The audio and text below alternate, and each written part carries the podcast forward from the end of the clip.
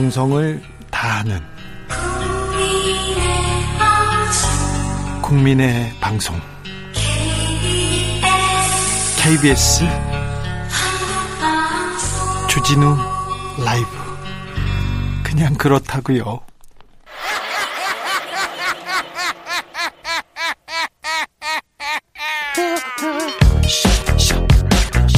발로 뛰는 기자, 탐구하는 기자, 세상의 질문을 마구 던지는 기자, 기자가 본 오늘의 세상, 기자들의 수다.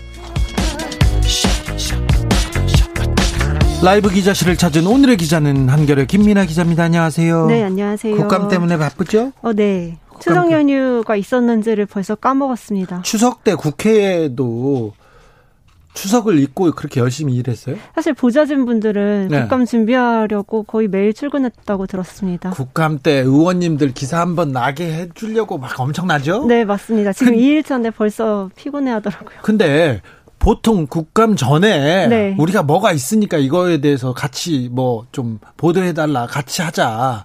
그 콜라보레이션 하자 이런 얘기 하잖아요. 그렇죠. 어, 그런 거 하고 있어요? 어, 이번에도 굉장히 그 경쟁이 치열한 것 같더라고요. 네. 초반이니까 또 21대 국회 초반에 좀 존재감을 보이기 위해서 의원실들이 네. 그 언론사들의 이제 문을 두드리는 그 경쟁 엄청 치열합니다. 네. 아까 제가 삼성 임원이 국회 출입 기자였냐, 출입 기자증 이렇게 가지고 있다. 네. 이 얘기가 나왔는데 기자들 사이에서도 이 소식 좀 뜨겁죠? 네, 저희도 약간 깜짝 놀랐습니다. 예. 워낙 이제 국회에 출입하는 기자가 3천 명으로 제가 알고 있거든요. 굉장히 많다 보니까. 근데 제한돼서 다른 네. 사람들, 다른 사람 국회 출입 기자 아니고 다른 사람들이 들어가려면 굉장히 어려워요. 찍기도 촬영도 어렵고 인터뷰도 어렵고요. 거기 가서 꼼꼼하게 써야 됩니다. 맞습니다. 출입 카드도 받아야 되고요. 네네. 그래서 출입 카드 그 출입 기록 자체를 남기지 않으려고 아예 기자증을 만들어 버린 거 아니에요. 어, 그러니까요. 이게 굉장히 좀 심각한 문제인 것 이거 같고요. 이거 누가 누가 만들어 줬어요? 왜그 그 얘기는 안 해?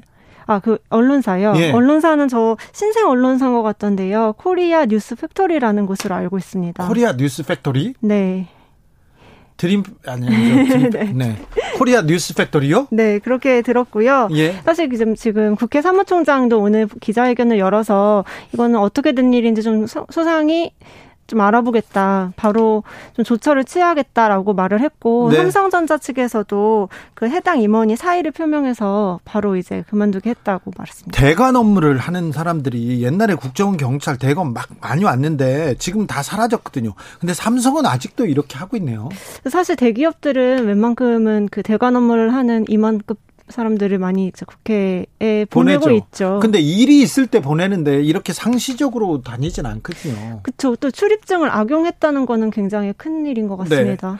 사실 대관 업무를 하는 사람들끼리 모여요. 저도 아주 병아리 기자 시절에 이제 국정원 직원 하나, 국세청 직원 하나, 그리고 대기업 직원 하나, 경찰 하나 이렇게 모여가지고 밥 먹고 정보를 공유해요. 그러면은 거기에서 찌라시라는 게 찌라시가 거기서 만들어져요. 그렇죠. 거의 국회 주변에서 이렇게 대관 업무하는 사람들 이렇게 모여서 정보 교류하는 걸로 만들어지는데 아직도 이게 되, 진행되고 있네요. 그러니까요. 그리고 또 사실 의원실에 입법 보조원 형식으로 이름을 걸고서 출입증을 받았던 경우도 과거에 좀 많았었거든요. 많았어요. 네. 그러니까 의원실하고도 또 특별한 경우였고 참 네. 어, 특별한 일이었습니다. 자, 국정감사 2일차 어떤 문제가 이렇게 뜨겁습니까? 근데 뜨거운 뜨거운 얘기를 하기 전에 행안위 네. 그 법사위가 아예 차벽에 막혔어요 여기에. 네 맞습니다. 오늘도 계속 차벽 얘기를 공방으로 이어갔는데요. 네. 일단은 그 법원에서 아직 결정이 안 나서 이번 그 한글날 집회가 열릴지 안 열릴지는 조금 더 두고 봐야 되는 상황인데요. 네. 여당에서는 어, 차벽은 불가피한 것이었다라고 오늘 주장을 했고 예. 야당은 당연히 어, 이거는 그 집회의 자유를 막는 것 아니냐라고 굉장히 강하게 공세를 폈습니다. 굉장히 좀 의외인데 지금 국민의힘 그러니까 네. 보수당에서 집회의 자유를 계속 외치고 있고요. 헌법상 표현의 자유 계속 어 얘기하고 있습니다. 맞습니다. 네. 오늘 그 김창룡 경찰청장이 경찰청사에서 열린 행안위 국정감사에 나왔더니 이제 국민의힘 의원들이 여러분이 나서서 내일 집회 차단 차벽을 세울 것이냐 말 것이냐 굉장히 여러 번 질문을 했고 경찰청장이 설치한다고 하자 이거는 국민 불편을 초래하는 일인데 어떻게 할 수 있냐라고 굉장히 거세게 반발을 했고요.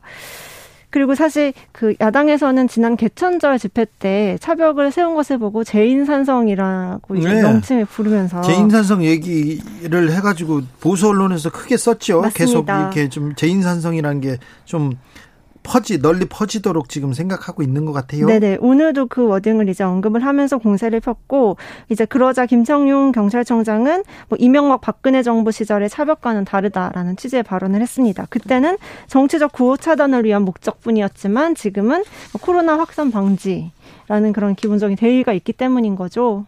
아, 그렇다고 봅니까? 그래서 차벽은 설치되고 어, 보수 집회도 열고 차벽은 설치될 것으로 보이네요. 그럼 어, 일단은 오늘 행정법원 행정 1부에서 지금 심리 중인데요. 8.15 비상대책위원회 쪽이 서울 종로경찰서를 상대로 5개 집회 금지 처분 집행정지 신청을 했거든요. 아이고 어렵다. 5개 집회 금지 처분 집행 정지. 네. 네. 그래서 일단 오늘 뭐 좀 이따가 나올 것 같아요 결과가요. 예. 앞서 이제 광복절 때는 집회 자유 쪽에 좀 비중을 둬서 인용 결정을 내렸었고 그 뒤에는 개천절 때는 코로나 19 감염 여파가 있으니 안 된다고 이제 엄격하게 판단을 내렸었는데 이번에는 어떻게 좀 기조가 유지될지가 관심이 모아집니다. 네, 그리고 또 주목되는 기사가 좀 있습니다. 뭐 국민의힘 김종인 비대위원장과 김무성 전 의원이 만났는데 김무성 전 의원이 요새 열심히 뛰네요 무대. 네, 그렇죠. 사실 그 정치권에서 제일 재밌는 게 사람들이 만나고 헤어지고 이건 것 같더라고요. 그게 큰 뉴스예요. 네, 오늘 이제 김종인 비대위원장이 취임 후에는 처음으로 김, 김무성 전 대표를 만나게 됐는데요. 네. 어, 김무성 대표가 이끌고 있는 더 좋은 세상으로 포럼이 있습니다. 마포에 사무실을 내서 일명 마포 포럼이라고 불리는 이곳에 연사로 이제 가서 보수 정당 어떻게 재집권 할 것이냐라는 주제로 강연을 했습니다. 지난번에 안철수 대표도 갔다 왔죠? 어, 네, 맞습니다. 어, 계속 이제 좀 사람들을 불러가지고. 김무성 전 의원이 있어요. 지금 계속 움직입니다. 그, 사실은 정치인들은 잊혀지는 게 제일 싫거든요. 비판, 비난 기사도 좋아해요. 기사가 안 나오는 걸 두려워해 갖고 무서워하거든요. 그렇죠. 그래서 자꾸 움직입니다. 근데 외연을 넓히는데, 어, 지금 만만치 않습니다. 그 영향력이 저기 안철수 대표 그다음 김정민 위원장 왜 만났어요? 무슨 얘기했어요? 일단 그 시점 때문에 좀 더 의미 부여가 되는 측면이 있는 것 같습니다. 네? 이제 4월달에 열리는 내년 4월에 열리는 재보궐 선거가 이제 6개월 앞으로 다가오면서 국감 시즌이 지나면 다들 이제 양당이 재보궐 선거 준비 체제로 돌입하게 되잖아요. 네. 그런데 그렇다 보니까 네. 그런데 김무성 전 의원이 부산시장 관심 있나 봐요. 아, 근데 사실 오늘도 정확하게 답 을 하지 않았더라고요. 정확하게 답을 하지 않는 게 그럼 정치적으로 관심이 있다는 거 아니에요? 그쵸. 그렇게 해석을 좀 열린 마음으로 저는 해석을 하고 있는데요. 네. 이제 사실 지금 부산시장 후보로 굉장히 많은 분들이 난립하고 있는 수준이어가지고, 네. 그 사실 부산시장은 국민의힘이 당연히 가져와야 될 곳으로 불리거든요. 그렇다 보니까 많은 분들이 이제 후보군에 들어가 있고 정리가 안 되는 상황에서 부산의 맹주라고 불리는 이제 김무성 대표가 직접 나서던지 아니면 직접 뭐 교통 정리를 하던지 역할을 좀 부여받게 될 거는 같습니다. 누구 누구 어떤 후보가 지금 어, 저기, 하마평에 오르나요? 어, 일단 거의 10여 명에 달하는데요. 전직 네. 의원 중에서는 이현주 전 의원. 이, 이현주. 네, 굉장히 김, 열심히. 네. 김무성, 이연주 그리고요. 그리고 이진봉, 유재중, 유기준 네. 의원들, 박형준, 박형준 전 국회 사무총장 이름도 네. 나오고요.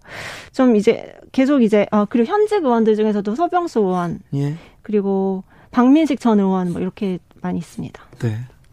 근데 사실 후, 눈에 띄는 인물이 아직 없어요. 후보들은 없는데 눈에 띄는 사람이 없다. 지금 그 국민의힘에서도 걱정하고 있는데 네, 거, 맞습니다. 걱정이 크다고 하더라고요. 네 네.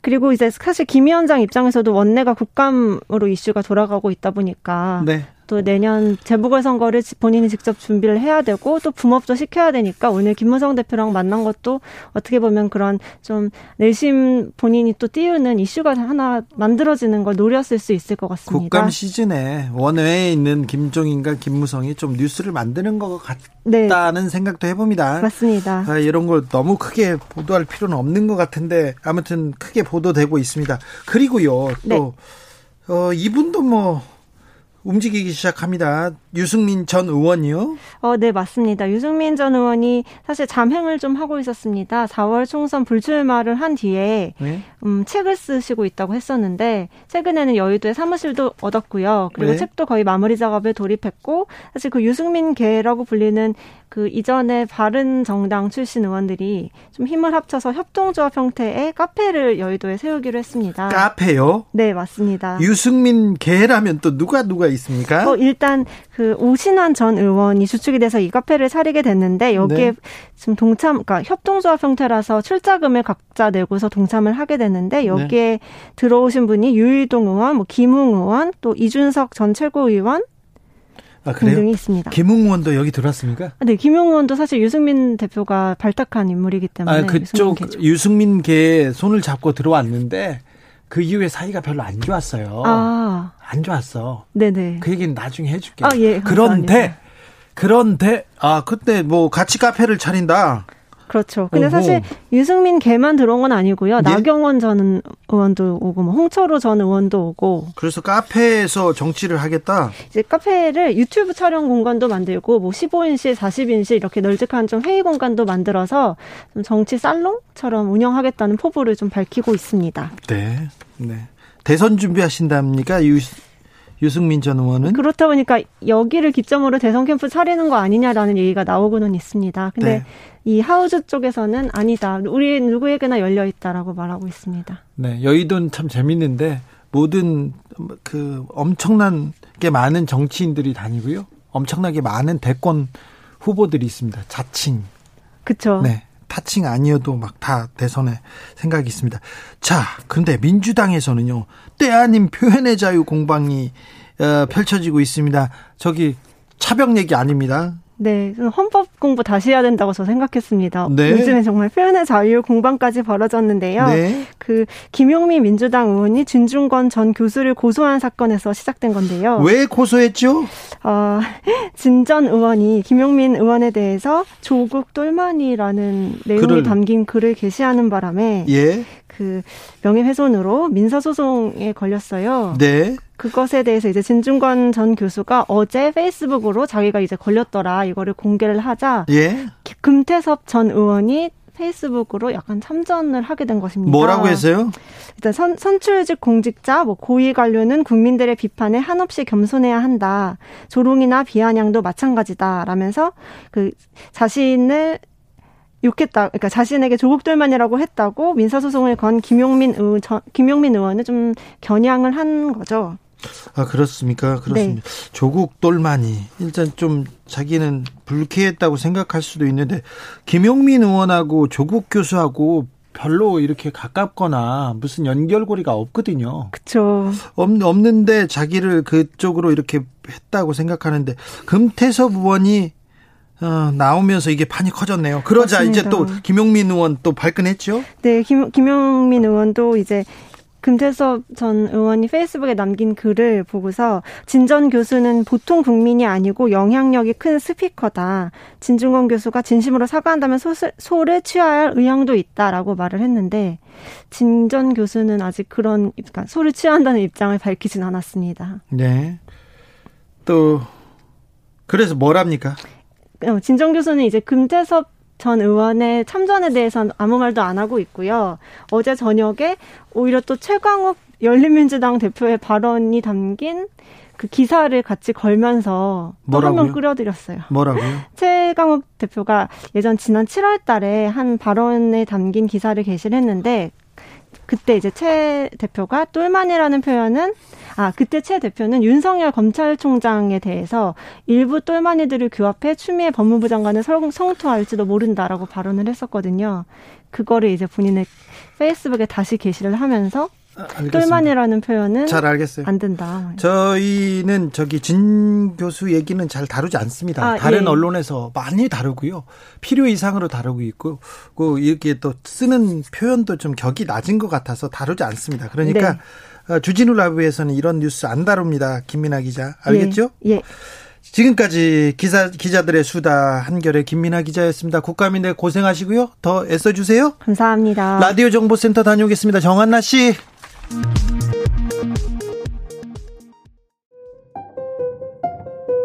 정치 피로, 사건 사고로 인한 피로, 고달픈 일상에서 오는 피로.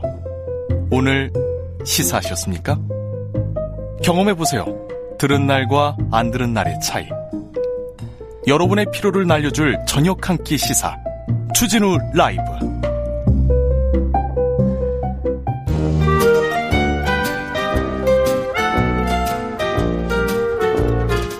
민생이 먼저다. 함께 잘 먹고 잘 사는 법 찾아보겠습니다. 민생과 통하였느냐? 생생민생 통. 안진아 선아 민생생가 안진걸 민생경제연구소장 어서 오세요. 네 안녕하십니까. 네 이름 참 잘 지었어요 민생경제. 고맙습니다. 네. 자 소, 지금 뭐 재판 받고 계신가요? 나경원 전 의원한테 재판 당했다 이런 얘기는 있었는데 예, 지금 재판 그러니까요. 진행 중입니까? 아니 저희가 민생 경제 살리기에 매진하다 보면 꼭 그런 것들을 방해하고 안 도와주는 의원들이 있습니다. 재벌이나 대기업이나 부동산 투기꾼 편에 있어서 또는 사학비리 편에 있어서 등록금 재개를 반대한다든지 그러다가 저희가 나경원 의원의 이제 여러 가지 사학비리나 자녀 비리 의혹을 알게 돼서 문제 제기했는데 문제 제기를 했죠. 예, 많이 했는데 그냥 한 게 아니라 많이 했죠. 많이. 그 유명한 탐사 보도 뉴스타파에 의해서 다 보도가 됐었고 그걸 나경원 전 의원이 형사 고소했는데 무죄가 선고됐고요. 뉴스타파 네. 기자가. 네. 또 행정법원에서 뉴스타파 보도를 제재했는데 행정법원에서 그 보도는 정당하다고 다 취소가 됐습니다. 예, 제재가. 예, 예. 그래서 저희는 그거 거의 사실이었고요. 그 법원 판결문 그다음에 나경원 따님과 관련돼서 성신여대 감사 보고서, 네. 그다음에 성신여대 전 총장의 증언 권력형 입시 비리가 맞다라는, 그다음에 나경원 의원이 또 문제가 되는 스페셜올림픽 코리아의 사유화 및 각종 특혜 의혹 관련해서 대한장애인체육회 감사 보고서, 그다음에 문화관광부의 감사 보고서가 있었습니다. 네. 그것대로 비리가 맞다로 거기 문서가 나와 있기 때문에 그것대로 주장을 한 건데 그걸로 그것대로 이제 사실관계를 밝혀달라고 검찰에 네, 고발을 한 거죠. 고발했고 이제 검찰은 수사를 안 해서 이제 경찰에 또 고발했고요. 네. 근데 이제 1년 만에 검찰이 수사에 나서 최근에 화제가 됐죠. 예. 근데 그 와중에 나경원 씨는 검찰이 수사를 안 하니까 적반하장으로 이제 저희들한테 3천만 100원의 소송을 했는데 저뿐만 아니라 3천만 100원이요? 네. 왜 100원이죠? 어, 3천만 원 이하가 되면 저기 소액 사건이 돼 버립니다. 네. 그러니까 이제 어, 비중 있게 다뤄달라고 3천만 심각해달라고 3천만 100원으로 한 건데 참, 참 법은 잘 알아요. 예, 예. 저만 한 게 아니고 MBC 스테이트의 기자님 한 분, 네. 그다음에 뉴스타파의 기자님 한 분, 네. 저까지 이렇게 세 명이나 소송을 걸었는데요. 예. 그래서 그 소송이 이제 이, 음, 10월 15일 날 잡혔다. 1심 예. 재판이. 그래요. 저희들은 아주 성실하게 의견서를 냈는데요. 잘 방금, 따져봐야죠. 방금 방송 오면서 확인해 보니까 민사 소송만 한 줄 알았는데 저를 선거법과 명예훼손으로 고소까지 또 했다고 네. 검찰에서 연락이 왔습니다. 직접 했어요? 예. 오, 그래요? 나경원 의원이 고소한 사건과 관련하여 예. 조사를 할 게 있다고 연락이 왔습니다. 아, 그래서 뭔로 나를 고소, 저를 고소했나요? 그랬더니 선거법 위반하고 명예훼손이라는데 정말 뭐 우리 방송에서는 이제 일방적인 제외만 안 되니까 참겠습니다. 등한 많은 공공기관에 있어서 비리가 대부분 사실로 밝혀졌는데 적반에 너무 심하다. 저는 그래서 주진우 라이브 방송에 나와서 공개 토론 한번 하자고 여러 번 제안을 드렸어요. 네. 그러니까 공개적으로 공정하게. 예. 근데 절대 그건 또 응하지 않고 계세요. 네. 예. 자, 공개 토론을 또 제안했습니다. 예. 주진우 라이브에서 예. 공정하게 아닙니다. 방송에서 공정하게 해보자는 겁니다. 아니 근데 안진걸 저기 소장님은 목소리가 크기 때문에 제가 나경원 의원 전 의원 쪽에 목소리 볼륨을 좀 더 편을 들어줘서 예, 이렇게라도 네 하려고 공정하게. 합니다. 네 그런데 한번 아, 나경원 전 의원님 음, 한번 오신다고는 했는데 안 오시네요. 자. 방금 들어온 속보 전해드리겠습니다. 법원이 8.15 비대위에 한글날 집회 금지 집행정지 신청을 기각했습니다. 즉 한글날 집회가 불어댔다는 소식입니다. 그렇게 됐습니다, 소장님. 자, 예, 예, 예. 오늘 첫 번째 어떤 얘기 예. 다루, 다루겠습니까? 원래 이제 저희는 또 민생 경제 살리 이슈로 쭉 가겠습니다. 또 민생으로 갑시다. 예. 이번 주 국감에서 최대 이슈는 우상호 의원이 네. 통신비 원가를 밝혀낸 겁니다. 아, 그래요? 예.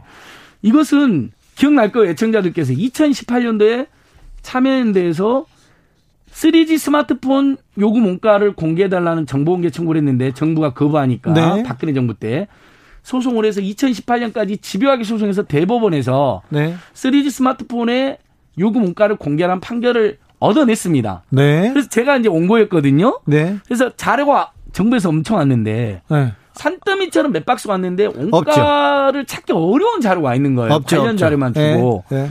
그러니까 우리 국민들이 궁금한 것은 우리 대부분 국민들 지금 90%가 LTE 폰하고 5, 5G 폰에 가입돼 있습니다. 네. 상식적으로 가입자는 현재 7천만 명을 돌파했습니다. 예.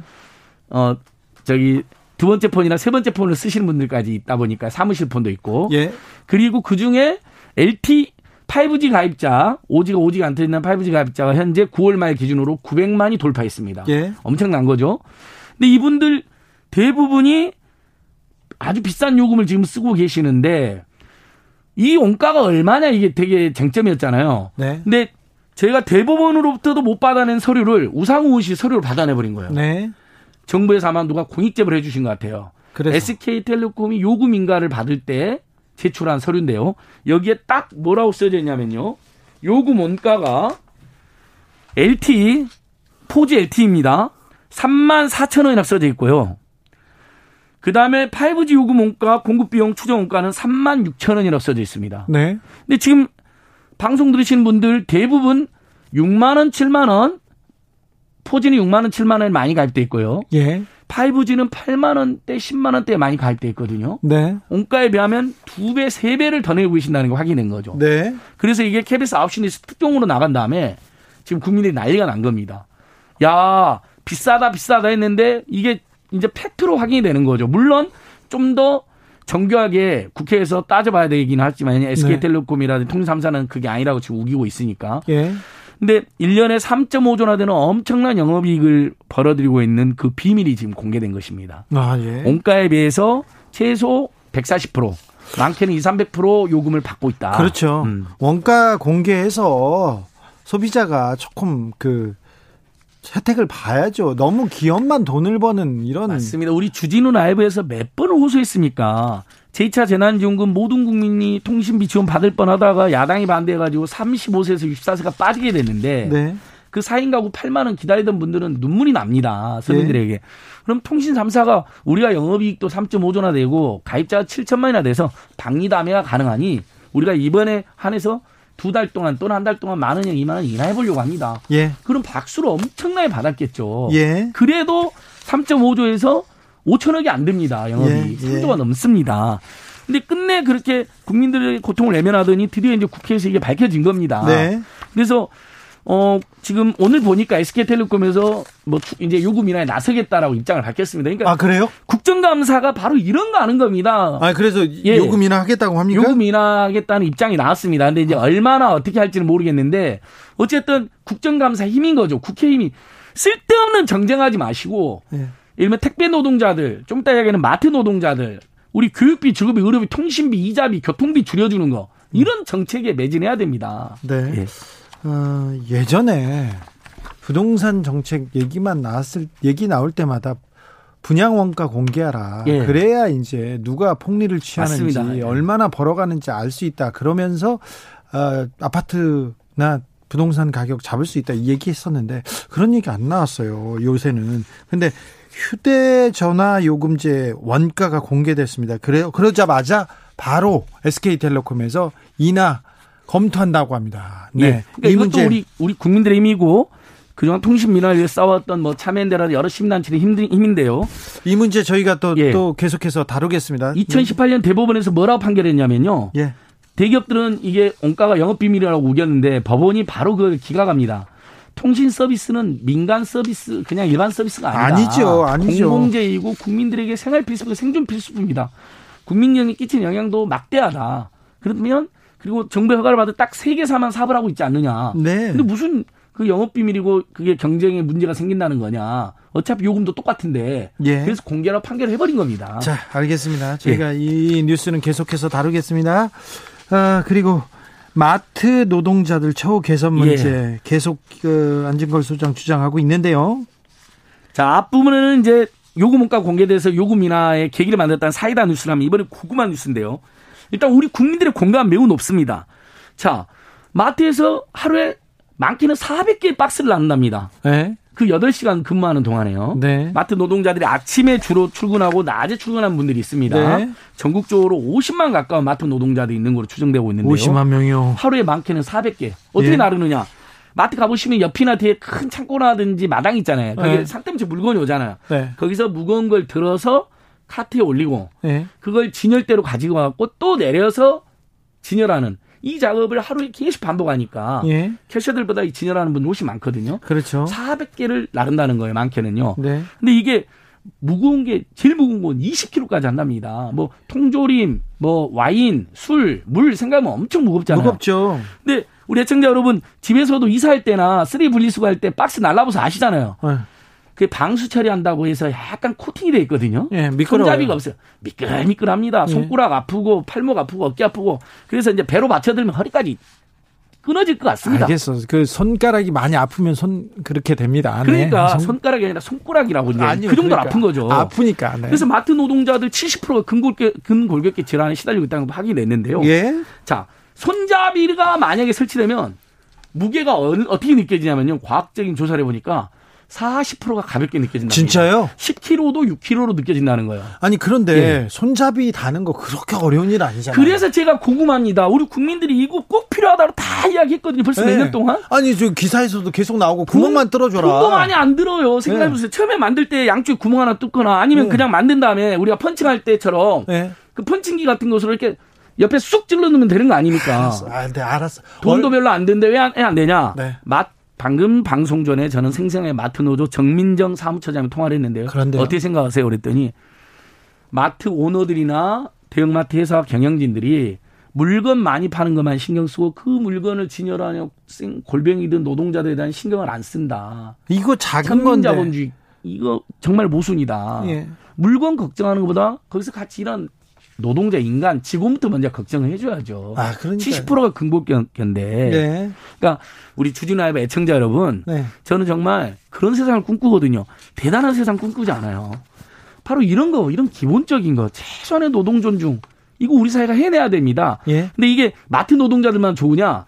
자, 우리 지, 요즘에 집에 있으면 택배 아저씨들, 그다음에 배달 동네 슈퍼도 배달해 주잖아요. 그리고 그분들도 보면 박스 이렇게 들고 올 때 보면 주부도 자 알았어요. 소장님. 주부들도 분리수거할 때 박스가 알았어. 무겁고 손이 다 화내지 말고 네. 소리 지르지 말고 알았어. 네. 너무 답답해. 네. 이거 하나 그, 못 한다는 게 말이 안 된다 그러니까, 우리 사회가. 네. 이제는 해내자. 네 그리고 어, 힘든 사람들 많잖아요. 매번 이렇게 택배 노동자, 마트 노동자, 배달하시는 분들, 배달하시는 분, 그다음에 우리도 이사할 때 박스 짐에 싣잖아요. 네. 그 들 때 진짜 미끌미끌 무겁다.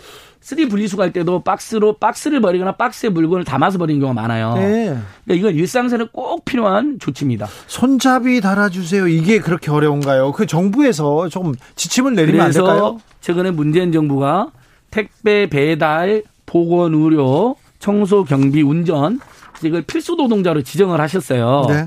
마트 노동자들까지. 그러니까 비대면 시대에 공동체로 해서 대면 노동을 감수하는 분들. 네. 이거 필수 노동자들인데 거기 대책이 나와 있습니다.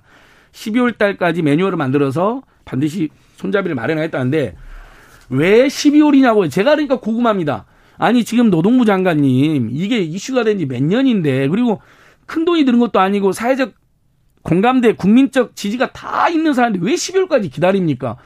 지금 당장 마트회사 경영진 사장님들 모셔서 오너들이랑 모셔서 정영진 부회장님 이런 분들 있잖아요 유명한 분들 네. 손잡이 바로 만들자고 이야기하고 내일부터라도 뚫을 수 있는 건 뚫어야죠 만들 네. 수 있는 건 만들고 크게 어려운 일도 아니잖아요. 예. 거기 계획이 12월부터 매뉴얼을 배포한다고 써놨더라니까요. 네. 저는 그래서 이런 식이면 문재인 정부 안 된다는 겁니다. 국민들의 기대는 뭐냐면 할 수 있는 건 빨리라는 겁니다. 시간이 많이 걸리고 돈이 많이 들고 이해관계인이 복잡한 이슈들은 시간이 걸릴 수밖에 없잖아요. 예. 나 이거 모든 국민들이 원하는 정책이거든요. 박스에 구멍 뚫어라. 동해바다님께서 이런 의견 주셨어요. 노동자가 힘든 것보다 이런 추가가 더 아까운 기업. 그러니까 그죠? 그거 그것 때문일 수도 있는데 돈이 조금 들어가긴 합니다. 맞습니다. 근데 심지어는 돈 때문이 아니라 경영진의 무관심 때문이라는 지적을 듣고 제가 눈물이 나더라고요. 그러니까요. 그런데 이게 어려운 같이 일 일하는 사람이 골뱅이 드는 거 보면 우리 마음에 골뱅이 들여야 되는 거 아닙니까? 그래서 이거 해결해야 되는 거 아닌가요? 안타깝습니다. 이 문제 어떻게 해결되는지. 자, 그래서 어, 마트 노동자, 택배 노동자들을 위해서 이 상자에 구멍 뚫어주는 건지 언제 언제까지 뚫어주는 건지 우리가 하, 속이 속이 주진우 라이브에서 계속, 계속 얘기하겠습니다. 라이브하게 네. 이걸 살려내고요.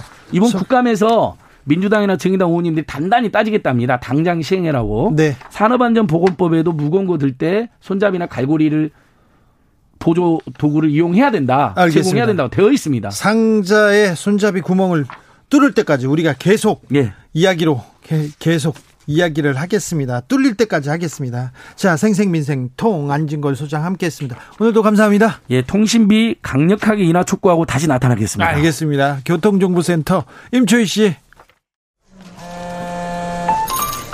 테이크아웃 시사 나왔습니다. 오늘도 하나 챙겨가세요. 주진우 라이브.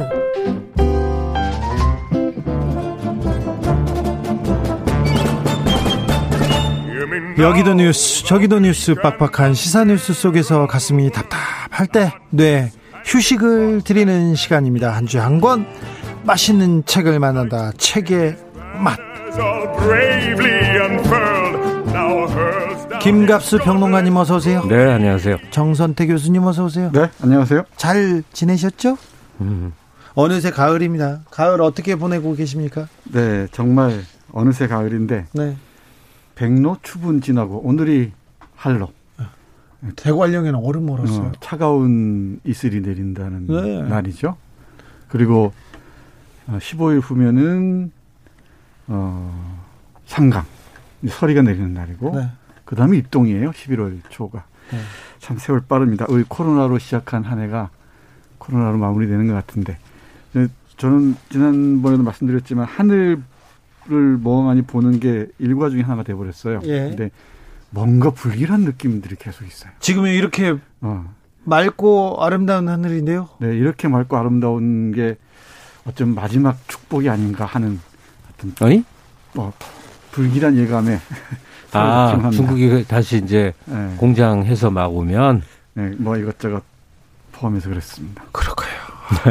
어떻게 가을을 보내고 계십니까? 아니, 저는 뭐 거의 언제나 똑같긴 한데 이 가을 그 싸한 바람 올 때 느끼는 그왜 허무감 있죠. 난 그 초등학교 때부터 허무했어. 근데 일생 안 고쳐지는데 뭐 또 그럭저럭 이렇게 보내는 거죠. 저는 아직 어 60대의 마음을 전혀 모릅니다. 사람을 그렇게 자 이번 주에도 책의 맛은 가을과 이렇게 어, 관련이 있습니까? 네. 에, 이번 주에는 비교적 가벼운데 맛도 있고 깊이도 있는 책 한 권 골랐습니다. 이효석들 다 아실 겁니다. 네. 메밀꽃 필무렵의 네. 작가 이효석의 에세이 산문들을 모아놓은 책입니다. 사랑하는 까닭에 가을에는 골랐습니다. 또 사랑 얘기죠. 사랑하는 까닭에 이효석의 산문집입니다. 네. 수필 산문 그 이효석 작가는 그 그렇죠?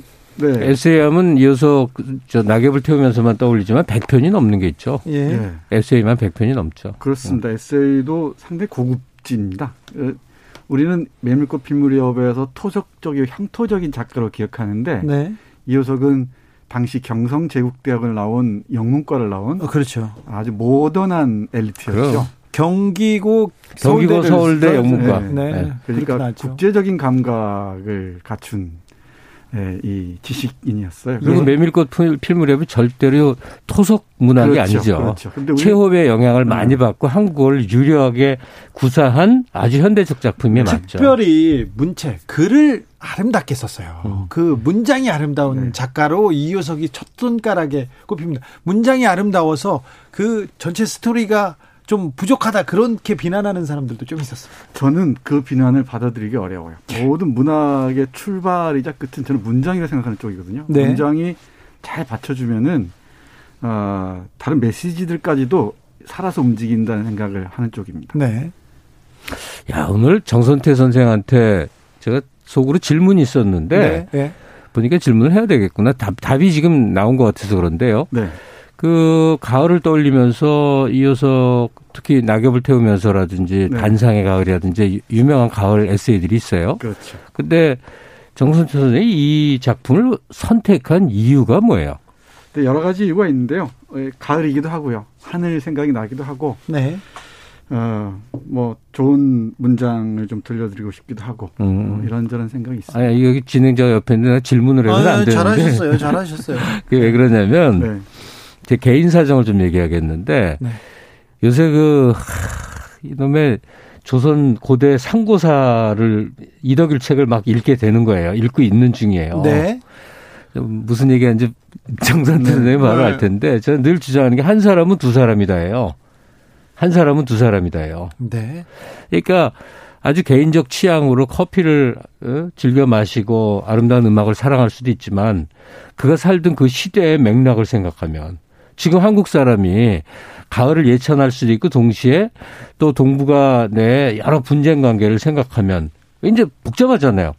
7, 7, 80년대를 나 군부 독재 신음하는 시기라고 묘사를 하지만 그 시기를 살았던 제가 보면 또 막 청년 문화가 번성하고 낭만적이고 어, 낭만적이고 미국풍이 들어왔어. 그런 양면인데 그 극단에 이호석 작가 같은 존재가 네. 있습니다. 왜냐하면 한국어를 너무나 아름답게 묘사하고 좋은 작품을 남겼으나 네. 야, 낙엽을 태우면 커피 볶는 냄새가 떠오르고 올 겨울에는 스키를 타러 갈까 생각 중이다가 문장에 나오는데 그때가 1932년 일제 식민 치하에 고통받던 시절이란 말이에요. 그렇죠. 36년 7년. 예, 그러면 어떤 사람은 어이 뭐 이런 사람이 다 있어 이렇게 되고 근데 그 두 가지가 다 받아들여져야만 온전한데 시기에 따라서는 그냥 5, 60년대까지는 이 현대문학의 대가 이어서 그러다가 자각이 싹튼 다음에는 막 친일 작가, 민족 반역자 네, 이러다가 총독부에 서기로 일하기도 했거든요. 음. 검열관이었어요. 네. 근데 2년 정도 했는데 아니 바로 때려쳤죠. 예, 6개월이란 설과 2년 설이 있는데 예. 어쨌든 자의로 관뒀기 때문에 음. 의식이 이분이 없는 사람은 아니에요. 네. 그러니까 지금 제가 얘기가 좀 장황해졌는데 이 가을 예천을 하면서 아름다운 작품을 읽는 그 마음도 한 축에 있고 예. 한 사람은 두 사람이라니까. 네.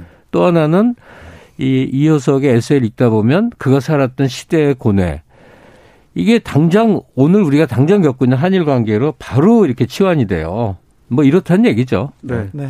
뭐 충분히 그렇게 생각할 수 있는데 말씀하셨듯이 사람도 여러 결이잖아요. 네. 글도 여러 결일 수 있겠죠. 근데 이청 어, 이호석 같은 경우는 일본어 소설도 잘 썼거든요. 그래. 일본어로도. 근데 일본어로 쓴 소설들이 대단히 민족주의적이기도 해요. 역설적이게도. 아, 고대사 말씀하셨는데 이호석의 일본어로 쓴 소설 중에 은은한 빛이라는 작품이 있습니다. 고대 그 고구려 시대인가요? 칼을 두고 얘기하는 건데 칼을 사러 온 일본인에게 칼을 팔지 않는 얘기입니다. 네.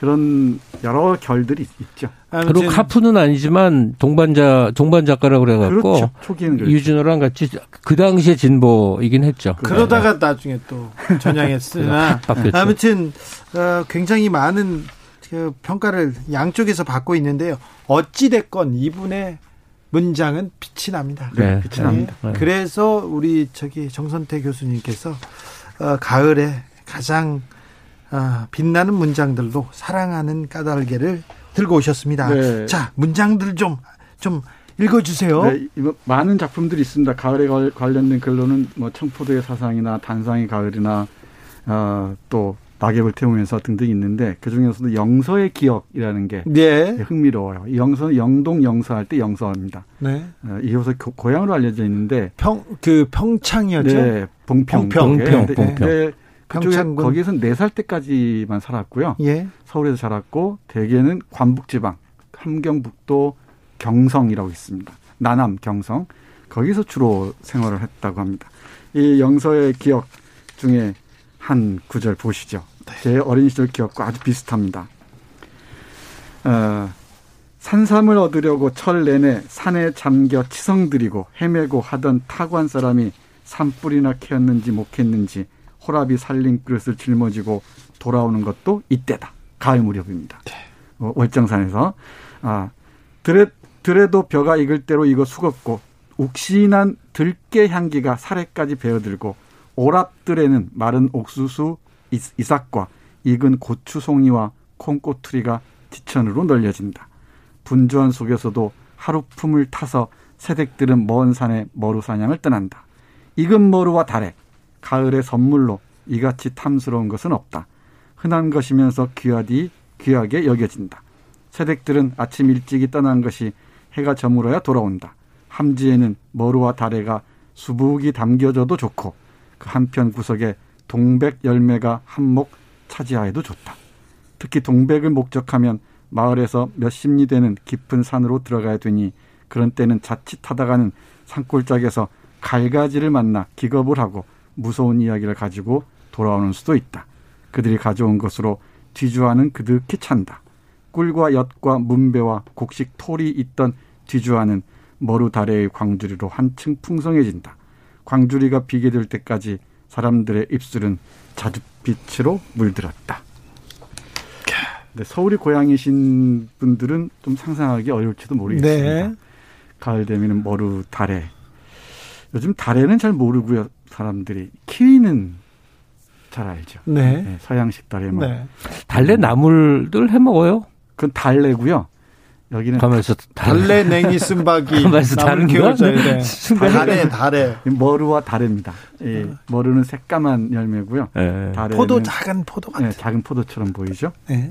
이 달에는 어, 키위, 그러니까 우리 토산 키위라고 해야 되나? 네. 거꾸로 해버렸어요. 이, 음. 이난 달래가 달래 그 받침 떨어진 건 줄 알았네. 봄나물인 것 같아요. 네. 네. 산에 가면 달래나무 많이 있죠. 줄기 네. 줄기나무들이. 그래서 요즘 학생들에게 이 글들 읽기 참 어렵습니다. 야, 그렇죠. 어휘로만 기억하지 안 와닿아요. 사물과의 그 느낌이 없으니까. 어, 이제 네. 국어 사전 찾아봐야 될것 네. 같아요. 그러니까 어휘만 알지 그 맛이나 뭐 생김새 같은 걸 잘 모르니까. 근데 한 가을로 푹 빠지는 것 같은 그런 느낌이 듭니다. 네.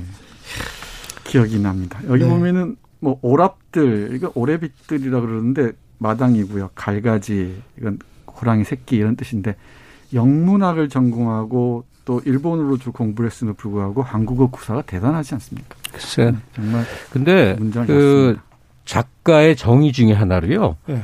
그 모국어를 창조하는 사람이라는 표현이 있어요. 네. 그 누가 되게 유명한 사람이 한 말인데 진짜 그래요. 그러니까 이 국한 혼영 쓰던 시기에 이 국문이란 형태로 네. 이런 소설가들의 이렇게 현란한 문장 구사에 의해서 표현이 다채로워지는 이 체험이 없었으면 굉장히 우리 언어가 앙상했거나 맞습니다. 어. 그 완전 번역어 문투에 머물러 가능성도 있었던 거죠. 그러니까 이, 이런 기여는 굉장히 큰 겁니다. 네. 자, 좀 더 읽어주세요. 다른 작품도 읽어주십시오. 이건 우리 어, 커피 좋아하시는 그 유명한 낙엽을 태우면서 학교 수업 시간에 다 네. 배우니까. 네. 네. 낙엽 타는 냄새 같이 좋은 것이 있을까? 가재 볶아낸 커피의 냄새가 난다. 잘 익은 개금 냄새가 난다. 갈퀴를 손에 들고는 어느 때 어느 때까지든지 연기 속에 우뚝 서서 타서 흩어진 낙엽의 산더미를 바라보며 향기로운 냄새를 맡고 있노라면 벼랑과 맹렬한 생활의 의욕을 느끼게 된다. 연기는 몸에 배서 어느 결인지 옷자락과 손등에서도 냄새가 나게 된다.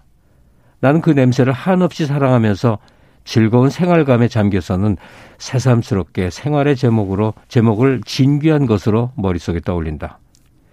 음영과 윤택과 색채가 빈곤해지고 초록이 전혀 그 가치를 감춰버린 꿈을 잃은 헌출한 뜰 복판에 서서 꿈의 껍질인 낙엽을 태우면서 오로지 생활의 상념에 잠기는 것이다. 가난한 벌거숭이의 뜰은 벌써 꿈을 베이기에는 적당하지 않은 탓일까? 화려한 초록의 기억은 참으로 멀리 까마득히 사라져 버렸다. 벌써 추억에 잠기고 감상에 젖어서는 안 된다. 가을이다. 가을은 생활의 시절이다. 나는 화단의 어, 뒷자리를 깊게 파고 다 타버린 낙엽의 죄를 죽어버린 꿈의 시체를 땅속 깊이 파묻고 엄연한 생활의 자세로 돌아서지 않으면 안 된다. 이야기 속의 소년같이 용감해지지 않으면 안 된다. 음. 읽으면서도 참 글 잘 쓰는 분이네요. 네. 네. 구현숙님 추억의 냄새가 나는 오늘이네요. 그렇죠? 낙엽을 태우면서 이거 시험 문제도 많이 나왔는데. 네. 근데 알지 몰라요. 잘 익은 개금 냄새 이런데 개금이란 열매 혹시 아십니까? 그건 저기 아유. 음. 아니, 아는데. 내 영어 단어를 알았었는데 잊어버렸다. 설명 좀 해주세요. 깨, 깨급이라고 그랬는데, 어, 뭐라고 설명해야 되나요? 이런 그, 맛이나 생김새를 알면은 이 문장이 얼마나 생생하게 살아있는지 금방 알 수 있을 것 같은데 한번 찾아보시죠. 개금. 30년대 근데 낙엽에서 낙엽 타는 냄새에서 커피 냄새를 이렇게 생각하고 네. 대단한 모던한 사람이고요. 네. 하얼빈에 머물면서 최고 오케스트라의 음악을 듣고 옵니다. 네. 이호석 소설에서는 이 음악에 관한 얘기도 아주 많이 나오죠. 네, 실제로 클래식 기타를 배워서 그렇죠. 네. 직장 한 귀퉁에서 이렇게 이렇게 둥기둥기 하는 것도 나오고 음. 모차르트 슈베르트 피아노 곡을 매우 좋아했다고 그래요. 네. 근데 과연 이제 이런 행태를 그, 그 당시 정신없는, 철없는 사람의 것으로 볼 것이냐. 사실은 그 감옥에 수감됐던 그, 뭐, 민주화 운동가들이 뜰 한 구석에서 이렇게 조각품을 만들고 음. 또 거기서 식물을 이렇게 길러서 거기에서 뭐 거기에서 다른 걸 느끼고 보고 네, 그렇죠. 멋을, 그래야죠. 네, 그럼 멋이 네. 멋이 있어야죠. 네, 그래서 있어야죠. 인간은 그러니까 다면적인 거를 우리가 이해하지 않으면 네. 자꾸 친일 항일 이걸로 나눠 버리면 우리 삶 자체가 앙상해진다 그런 아, 얘기를 일단은 그, 하고 싶어요. 문학은 그 시대 환원론적으로 읽어버리면 전혀 보이는 게 없습니다. 네. 거의 보이는 게 없을 수 있습니다. 네. 근데 이분이 36에 돌아갔더라고. 그러니까요. 42년. 1907년에 태어나서 42년에. 네. 네. 그리고 또 안타깝게 부인과 자식은 더 먼저 네. 돌아가셨잖아요. 그러니까 부, 인 돌아가고 좀 시름시름 앓다가 그 네. 뇌수막염인가? 그러니까 네. 네, 네. 굉장히 빨리 돌아간 거죠. 근데 이 이효석 선생 떠올리면 그 이분은 충분히 유명하지만 저는 그, 그 당시에 그러니까 일제 강점기에 작품을 열심히 썼던 작가 중에는 뭐 누구나 알겠지만 최만식 작품을 너무너무 좋아하거든요. 예. 특히 좀 덜 알려진 걸로 장편 취우란 작품이 있어요. 예. 그러니까 그 개화기라고 우리가 표현하는 시기서부터 막 발흥했던 그 우리의 현대 문학 근대 문학을 우리가 한국인일진데는 학교 시절 못지않게 꼭 읽어야 되는데 예.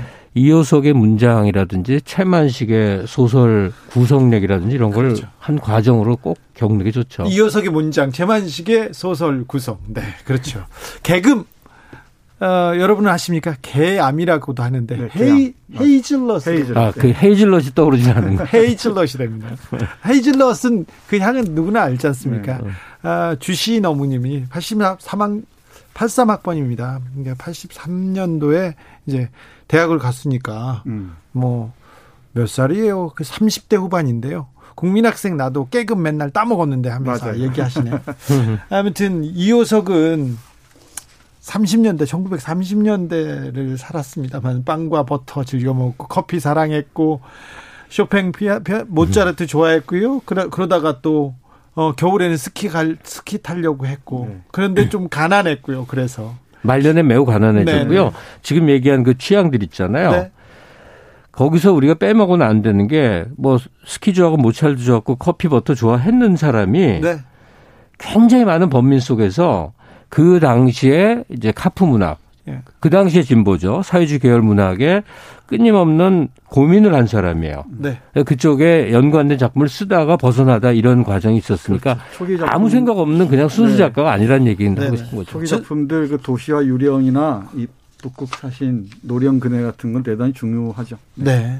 네. 어, 이 가을에 이호석의 문장을 곱씹어 보면 굉장히 많은 생각이 들 것 같아요. 네.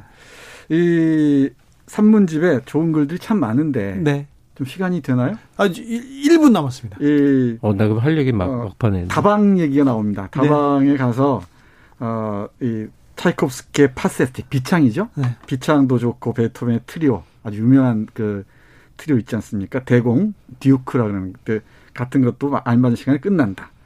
대곡이 너무 세찰 때는 하와이안 멜로디도 좋, 좋은 것이며, 재즈 음악도 반드시 경멸할 것은 못 된다. 아, 이분은 네. 원두 커피 한 잔 먹으려고 네. 십리 다방으로 이렇게 걸어가는 네. 그런 분이에요. 대단한 댄디 네. 보이. 모든 문제에 percolator 나오는데 그거는 percolator라고 네. 그 옛날 서부 시대 쓰던 커피 도, 끓이는 조리 도구예요. 네. 그게 잘 모르더라고요. 백석이 누가 백석과 이효석 누가 모던보이였는지 나중에 좀 따져봐야 되겠어요. 네, 여기 백석 얘기가 나오는데요. 이효석이 백석의 사슴을 아주 좋아했다고 합니다.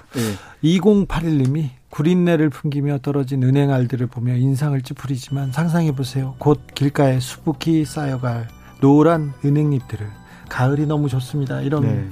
아, 이효석 글을 읽으면서 가을 한번 느껴보십시오. 아까 어? 83학번 얘기했는데 83학번은 50대 중반입니다. 83학년 그때 대학 갔으니까.